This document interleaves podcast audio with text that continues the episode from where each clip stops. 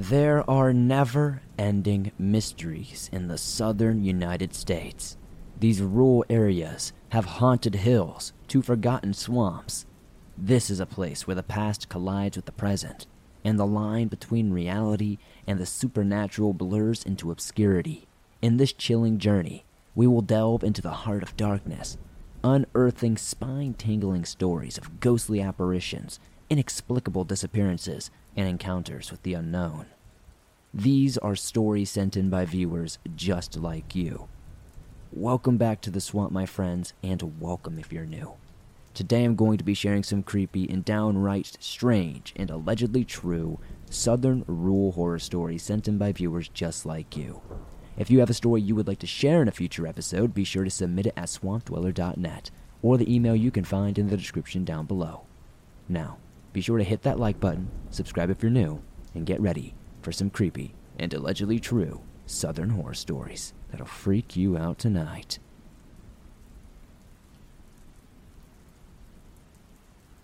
Cora Peak Nightmares by Chandler. Hello, Swamp Dweller. I'm from a small town in North Carolina Cora Peak, and I have lived here almost my entire life.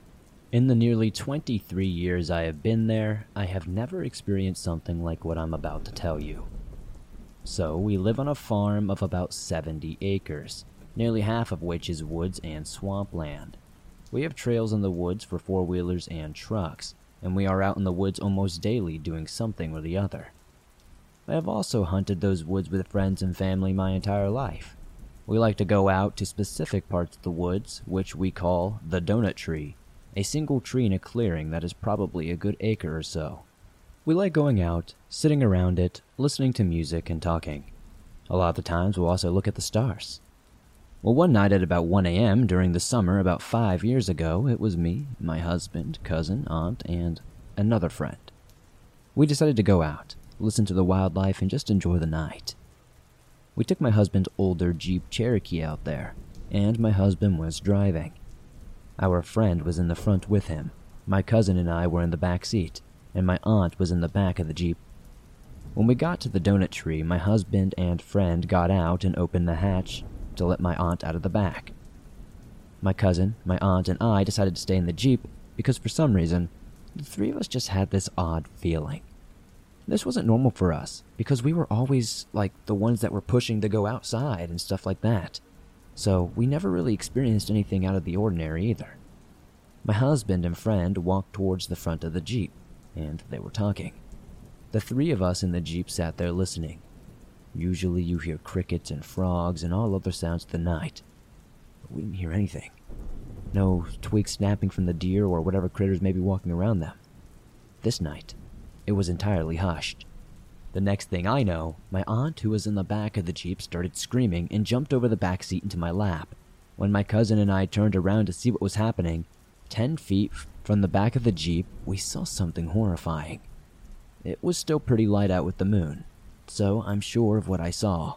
It was a black figure standing behind the Jeep, probably between seven feet tall if I had to guess, and it had arms that hung low down by its waist, with broad shoulders, and a man like figure. When it was walking, it never made a sound. The leaves and sticks that it was walking over, it remained silent. It walked out into the clearing where we could see it.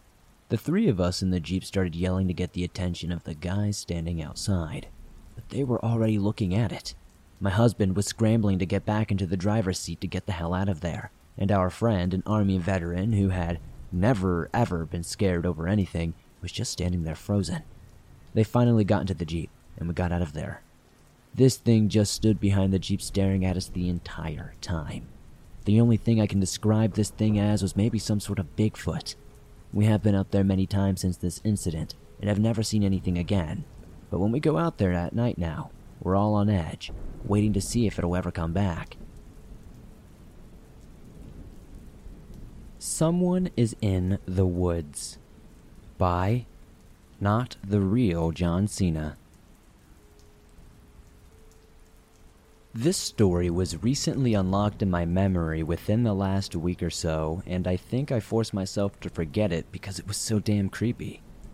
flash back to around the year 2010. I was 9 or 10 years old, and it was a lovely summer evening in the Midwest.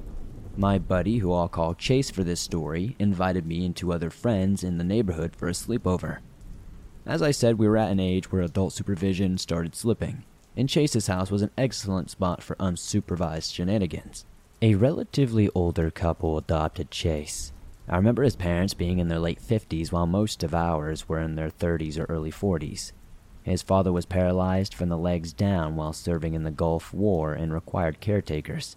His mom was some business executive who wasn't in town too much.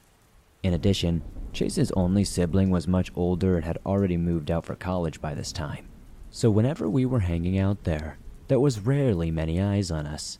We never did anything wrong, mind you, but typical stuff you'd imagine kids at the time would do. Shooting airsoft guns, putting all kinds of crazy seasonings and instant ramen, staying up late playing M rated games, and all that good stuff. Chase's house was also by far the most prominent in the neighborhood, sitting on top of a hill with a gate, a long driveway, and a huge yard that surrounded the perimeter of the house that backed into a wooded area that eventually led into a state forest. This particular night, Chase thinks it would be a good idea to set up a tent in the woods and camp out for the night.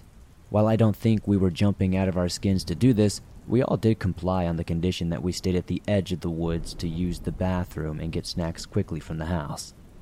We set the tent up, laid our sleeping bags, grabbed as much junk food as possible, and hung out in the tent for the night. We goofed around for a few hours, even after the sun sets until the sugar high dies off and the unhealthy food settles in, and we one by one fall asleep. I was usually the first to crash at sleepovers, and tonight was no different. However, this sleep was brief. I got woken up by someone shaking me out of the pitch black. As my eyes adjust, my friend's concerned face comes into focus. Before I can chew him out for waking me up, he whispers, Hey, hey, do you hear that? I sat up carefully until I heard the noise he was talking about, noticing another one of my friends was also awake. It was a whistle. Somebody out in the woods was whistling. Each whistle was drawn out and breathy followed by another equally drawn out note. Even writing about this now still gives me goosebumps. From the sounds of it, it wasn't that close, but not that far either. I'm sure my expression turned to horror as my friends woke the last friend up. We all sat in silence and listened for a minute, trying to determine the direction of the whistling. It could have been coming from the house. Maybe one of Chase's dad's caretakers decided to stay the night, but this didn't usually happen. It's not something that ever happened, actually. It didn't take us very long to realize that the whistling was coming from within the woods, and it certainly was not coming from the house. But it was getting closer to us. With that, we were out of there. We took 15 seconds or less to get our shoes on and sprint to the front porch. We left everything in there our snacks, pillows, sleeping bags, DSs. We didn't dare to go back. Under the light of this heavily illuminated driveway, it's like a mini parking lot. We all gained a newfound confidence.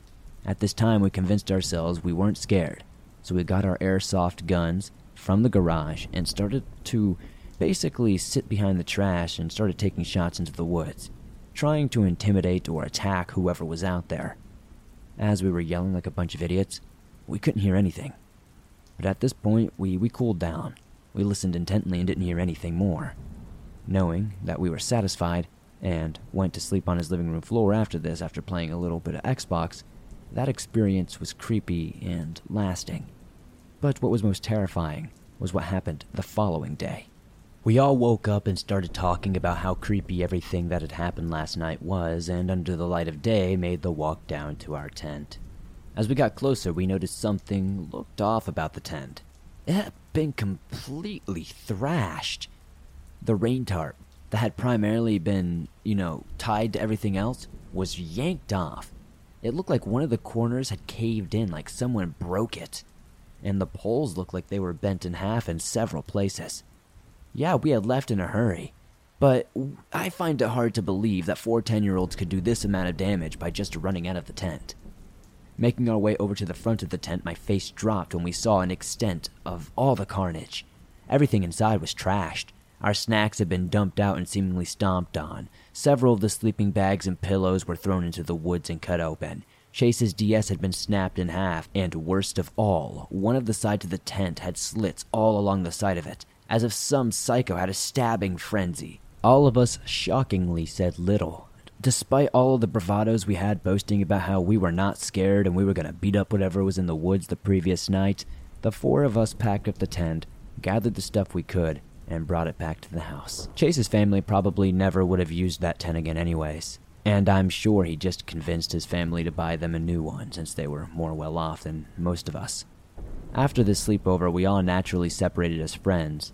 It was at the end of summer of fifth grade. Chase went to a private middle school, and the rest of us went to a public one, where we were then separated into different cliques. I never thought about this incident again until I ran into one of my other friends there recently when I was back in my hometown visiting family. After catching up, we exchanged numbers, and lately, after seeing a Reddit thread about submitting your own scary stories to a channel called Swamp Dweller, I really had all these memories rushing back to me. I decided that I wanted to share this story, because no matter how many times I think about it, something still just feels off.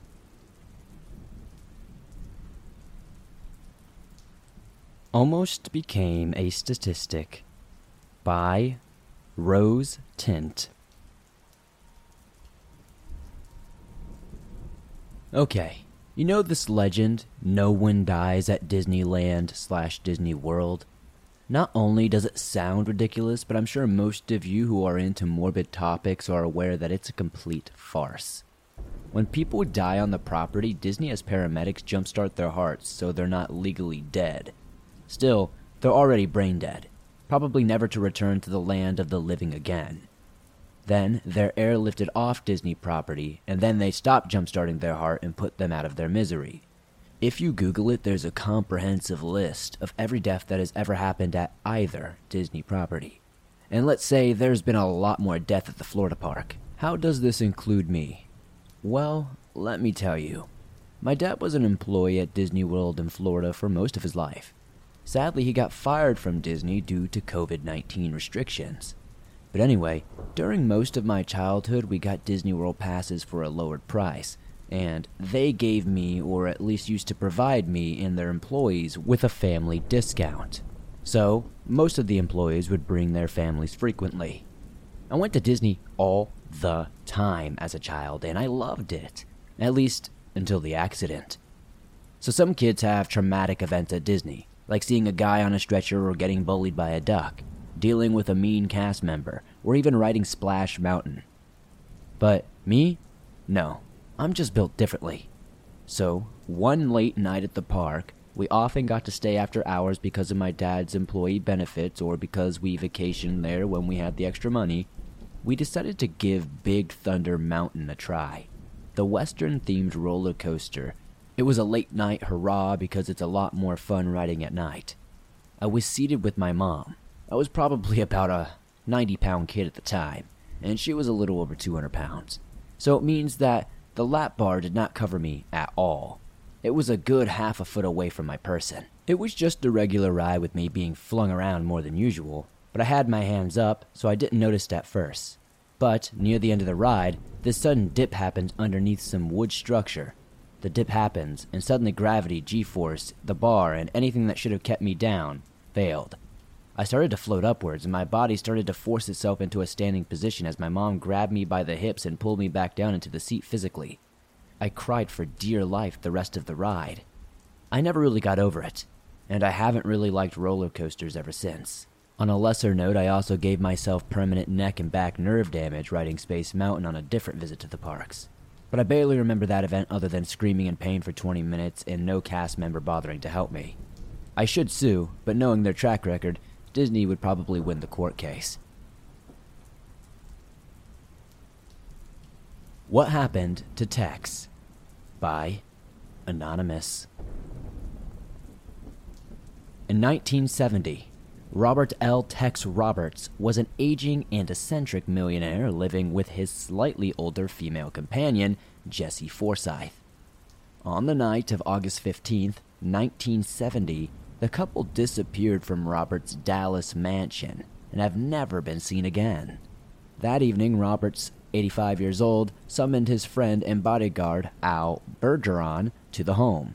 on a matter of utmost importance. When Bergeron arrived, he would discover the usually locked front door ajar and no one home.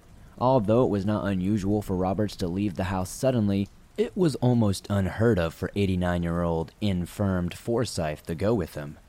After waiting several hours for Roberts to return, Bergeron called the police. Two days later, Bergeron received a call from a friend with news of special delivery letter from Tex. The letter stated that attorney Leon C. Horton would manage his affairs during his absence. Horton filed deeds to virtually all of Robert's real property, including the mansion on Spring Valley Road at the Dallas County Courthouse. It was all then sold to a management company owned by Horton. Next, Horton tried to cash Robert's ample holdings of stocks and bonds. No Dallas bank would negotiate the transaction even with a power of attorney However, one in Amarillo would, and Horton would then convert the securities into cash and deposit it into his own commercial account. Horton then withdrew the funds and sent them, supposedly to Tex, according to a prearranged plan. Bergeron, a significant beneficiary in Robert's will, needed to determine whether to believe Horton's assurances that Tex was getting the money. He asked to speak to him personally, but Horton denied this claiming he protected his client's request for secrecy. Months would go on until in January of 1971, Bergeron received a Christmas card from Tex that was mailed from a small Louisiana town in Homer, near the Arkansas border. Other of Robert's friends would also get similar cards in the mail. All of these cards had typewritten addresses. The little nugget of information would motivate Bergeron to go back and examine Tex's signature on the card. He knew all too well that this was not the right signature. Bergeron would now begin to investigate in earnest. He would uncover another person who sold the property to Horton, an older woman who disappeared in 1969. After consulting a handwriting expert, he would take his findings to attorney Paul Chitwood, who had also done legal work for Roberts in the past. The attorney would examine Bergeron's conclusions and ultimately determine a case of inquiry was necessary. From the start, the question was a mess. Horton was supposedly assaulted in the courthouse parking garage, and his briefcase, which held power of attorney, was stolen. Nevertheless, using existing copies, the handwriting expert testified that Robert's signatures on the documents were not genuine, in his opinion. This would lead to the indictment of Horton and notary Artie Odell Reed who claimed to have witnessed Robert's signatures. A grand jury in Randall County would also indict Horton for converting common stock to his benefit. He'd be convicted of theft by false pretext if sentenced, and would get roughly about 10 years in prison. Later, he would be convicted on four counts of forgery in Dallas. Artie Odell Reed, the notary, would vanish for over two years after being released on a $15,000 bond. When he finally surfaced, the Dallas DA's office mysteriously lost interest in the case and agreed to a probated sentence. Other than Horton himself, Odell Reed may be the only person who knows the fate of Jessie Forsyth and Tex Roberts.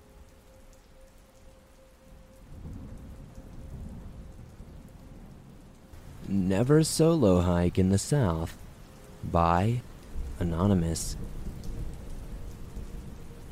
I've always loved hiking, especially solo hikes where I can lose myself in nature and forget about the rest of the world for some time.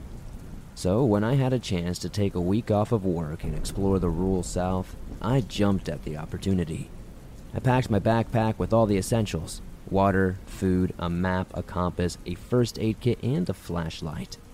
I also brought my tent and a sleeping bag in case I wanted to camp out for a night or two.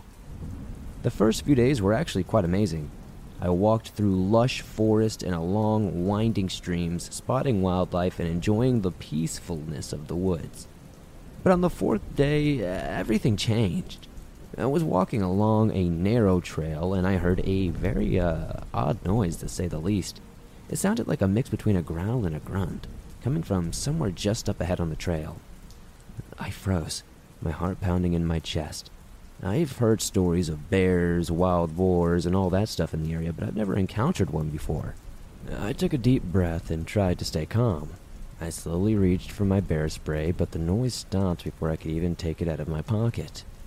I waited for a couple of minutes, but nothing seemingly happened. I shrugged it off as my imagination and kept on walking. As I continued down the trail, I noticed that the woods around me seemed different. The trees were twisted and gnarled, and the leaves on the ground were blackened and dead. The air was thick with an overpowering smell like rotten eggs mixed with something that I couldn't quite place. I tried to shake off this feeling of unease and kept walking, but when I heard the noise again, closer this time, I spun around, but there was absolutely nothing there. Just the empty trail behind me and the twisted trees ahead. I started to walk a bit faster, my heart starting to pick up in pace. The noise kept getting louder, closer, and more frequent. I felt like something or someone was watching me, following me but every time I turned around, there was nothing there. Finally, I just couldn't take it anymore. I broke into a run, my backpack bouncing on my back. The noise was now a constant, deafening roar that filled my ears and made my head spin. I felt like I was going insane. And then, just as suddenly as it had started, everything had stopped. I collapsed into the ground, gasping for breath. The woods around me were silent and the air smelled fresh again. I don't know how long I laid there, but when I finally stood up, I knew I had to get the heck out of here. I hiked back as fast as possible to my car, never looking back one time. I didn't stop until I was safely back into civilization. To this day, I don't know what happened to me in those woods, but I will never forget that feeling of terror and helplessness, alone in the dark woods of the rural South.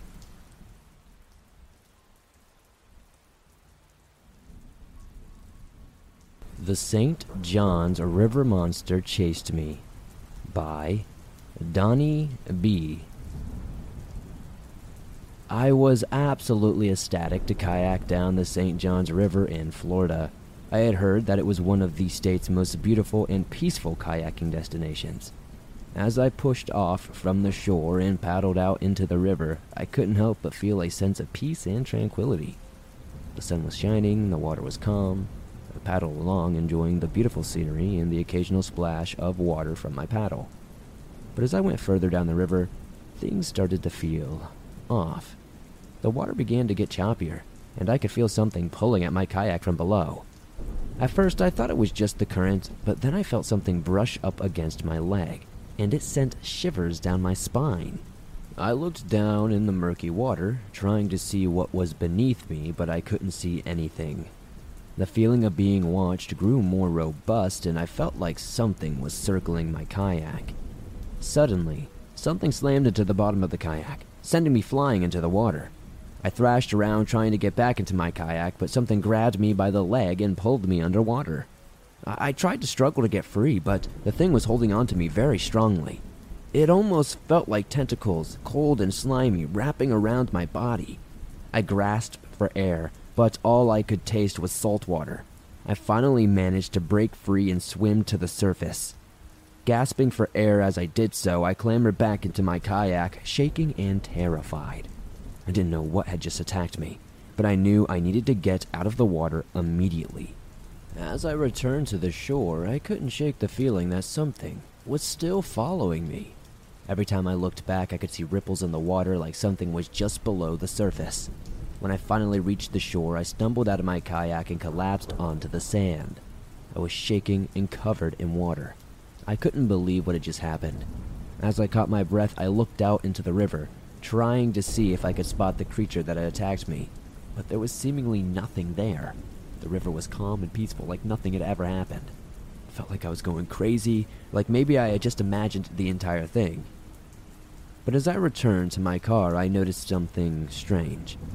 The trees around me were all dead. Their leaves were brown and withered. It was like they had been sucked dry of life, and there was a strange smell in the air, like rotting fish and seaweed. I tried to shake off the dread creeping up, but I couldn't. I knew that something was just wrong, that something was lurking in the water. That night I couldn't sleep.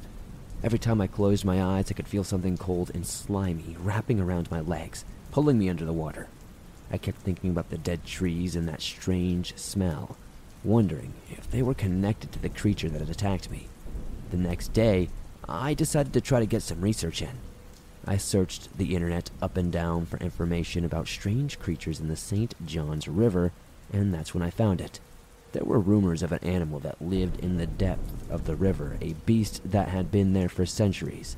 Some called it the River Devil, while others called it the Water Hag.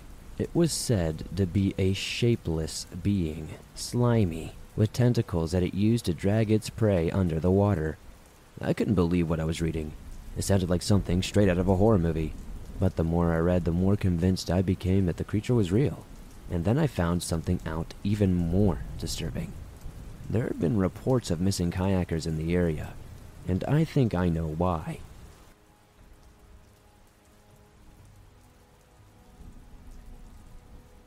Tennessee Creepiness by Number Economy 8518. I was in my last year before retiring from the Army and was going through a pretty bad divorce. My soon to be ex returned to Texas with my two girls, and I planned to move closer to them once my retirement was official. I rented a small, two bedroom apartment in Tennessee in a small town called Indian Mound. Indian Mound was wet. One night I came home around 1 in the morning from a concert in Nashville. It was early spring and it was somewhat foggy out. The driveway dipped down and the house was about an eighth mile from the road. As I pulled in, I saw a huge black dog standing in the front yard, and it looked like a black lab or a lab mixed breed. It stood with its head up and its tail straight up. It was fixated on me. I slowly pulled my car up, unsure of what to do next. When it turned and ran into the swamp, I didn't think much of it and went inside. Over the following few months, things started happening at night. I would always wake up around three or so in the morning, thinking I heard voices outside my window. And sometimes it sounded like someone or a couple of people were whispering to each other, but I couldn't quite understand what they were saying. Sometimes I would hear footsteps and movement outside. I thought it was maybe a deer or some sort of dog, or perhaps even the dog I saw earlier. But when I looked out, I saw absolutely nothing. This type of stuff continued for months. One night, I woke up to a noise and saw it was 257. A bright white light shone through the porch glass doors. I ran out into the kitchen and looked through the small sink window, and it looked like someone was out in the swamp shining a spotlight. It was one of those high powered lights used in search and rescue. It was blinding and lit up the entire kitchen. I opened the back doors and ran onto the porch. I was yelling that I was calling the cops and to get out of here. The light suddenly went out, and I heard someone moving away from the house through the swamp. The cops eventually came out, took a report, and told me to keep my doors locked and to call if anyone else came around or if anything else happened. I was hyper vigilant from that day on, and sometimes I still am. I checked behind me when I was coming and going, and always slept with the shades drawn and doors locked. The footsteps around the house continued, and some nights I thought I could hear a dog panting outside my window although I never found tracks or any signs of an animal in the morning. Things eventually did die down after a while, and I was about three months away from the end of my lease. I woke up around three in the morning, scared out of my mind. Not really knowing why, honestly. I was sleeping fairly well and heard a woman calling my name in my dream out of nowhere. I opened my eyes and realized it was just a nightmare when I heard the voice call my name again, clear as day. I shot up out of my bed and turned on the lights. I checked in the closet and under the bed and every which way, every nook and cranny of the house. I opened the bedroom door and listened out in the hallway. I couldn't hear anything and was about to cut the light and return to bed when someone started pounding on my front door. I nearly jumped out of my skin. It was like someone was bashing the door with a sledgehammer. I yelled out that I had a gun and to get the hell off my property. I said I would call the cops and I'll blow your freaking head off before they get here. The pounding stopped. Cops came out again and took another report, but there was no visible damage to the door or footprints around the property. It all just stopped after that. I did actually buy a 9mm, but the rest of my time renting there was actually very peaceful. I'm back in Texas now, in an apartment complex in the suburbs, but I really don't mind. The backwoods of Tennessee were a creepy place.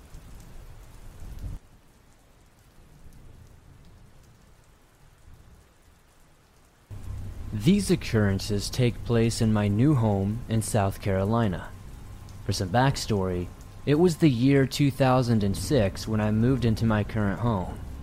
I used to be an avid outdoorsman. I used to, anyway. Yesterday, while out on one of my daily hikes during the evening, I found an old, rotting note. After reading this note, I highly doubt I'll be back to those woods for a long while. The note read, I was out with a few friends for a get together for a friend of mine. He was going to leave for college in a week, so everyone wanted him to go out with a bang. We were having this get together in some private property that one of my friends, my few friends were Brandon, Kyle, Alfred, and myself, we used this property to drive around the ATVs and dirt bikes we owned. We drank for a while quite carelessly, Eventually, one of us had the idiotic idea to ride our ATVs around to make the effects of being heavily intoxicated even more extreme. I sluggishly went along. Someone had to be able to watch and make sure nothing happened to them. But it had to be me. I had drunk the second least to Brandon. I was basically completely sober. As we drove further, a sound that I could not describe to this day began to become more prevalent as we went further into the woods. The sound became so overpowering at one point that it covered up the loud noise of our bikes. Eventually, we were all on the ground screaming and covering our ears in pain and torment. No matter which direction we ran, even out of the woods, the sound would still grow louder. At this point, the sound became clear to me that it was most likely a scream. Then I saw something that I will never forget. I saw these, what I can only describe as animals. They looked like pale, light gray humanoid type creatures. They had to have stood at least four feet at the shoulder. Their heads had borne the charges of dogs, but the teeth were tiny, blood red knives. The screaming noise had ceased to stop. Then, there was one creature that stood out from the other eight. This one stood about six feet tall at the shoulder. He had a much more muscular build than the others who looked malnourished. His mouth was wide open, still bearing those sharp, long needle like teeth. But the biggest one, which I supposed was the leader, made a different noise. I could only describe this noise as a clicking noise. It may be necessary to mention that I have the most powerful build of all four of us, after my friend had been dragged away so inhumanly fast, I, I couldn't run that fast if my life depended on it, but at this point it did. But while my friends and I were being dragged away, I realized something. The screaming had stopped. After about two or three miles, there was a pit of bones from different animals, but the most common were human bones. The stench was so nerve wracking that I eventually passed out. When I woke up, my friends were already dead, after seeing the bodies of my friends being eaten by the creatures, I will never be the same. The screaming stopped when the animals had something in their mouths. The screaming almost drove me insane. I resorted to feeding the creatures. All my family, friends, and pets, all the people I know are gone. My family, friends, and even my pets are gone. I think the police are beginning to understand what is going on now. They have been showing up at my house more and more lately. The screaming won't stop. I have nothing to feed them except for myself. This is my suicide letter before I jump into the place where I keep the creatures away from all society. Anyone who finds this note, please drop the note now and run. I don't want anyone else to suffer my fate. Now, for whatever reason, I believe that this note is truly genuine more and more by day. A strange screaming noise has been coming closer to my home every night that I keep hearing. I, I don't know how much longer I'll be able to live here. Every night they just get a little bit closer, and a little bit closer. With my trusty revolver at my side tonight, I will most likely not be able to sleep. The sounds that I hear at night freak me out so bad that I can't sleep, and I have to somehow find some sort of prescription drug to make it work. I could hear a scratching noise at my door recently. I'm hoping that things are gonna improve before I get out of here or hopefully at least hold off until I move. I plan to move back in with my parents in a few days' time. Wish me luck, because I sure as hell am gonna need it. Like I said, when I first found that note, I thought it was just some sort of short, scary story, maybe something that somebody had put there to scare people. But after I'm starting to experience these things myself, this story is starting to seem a little bit more real.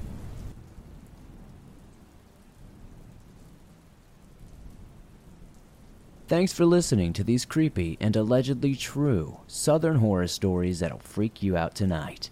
As always, if you have a story that you would like to share in a future episode, be sure to submit it at swampdweller.net or the email you can find in the description down below. You can also submit them at r slash the dark swamp on Reddit. If you enjoyed these stories, be sure to slap that like button as it helps me out a ton. The more likes this episode gets, the more YouTube promotes it, and that helps us grow our ever expanding waters. If you're new to the swamp, why not join us? Be sure to subscribe and turn on notifications to never miss a new episode as I upload them nearly every single. If you're on the go but don't have YouTube Premium but still want to download and listen to your favorite Swamp Dweller scary stories no matter where you are, you can download them absolutely free from Spotify, Apple Podcast, Google Podcast, and pretty much everywhere else you find your favorite podcast online. If you made it all the way to the end of tonight's video, I very much want to thank you. It's people like you that help keep the swamp growing the way it is. We recently hit 300,000 subscribers, and I can't express to you how grateful I really am for that milestone. If you made it to the end, be sure to comment the code word jumping jelly bean to confuse anybody who didn't make it to the end. The funniest comment will be pinned at top per usual. Thank you guys so much for supporting the swamp the way you do. I'll see you all soon with another creepy episode.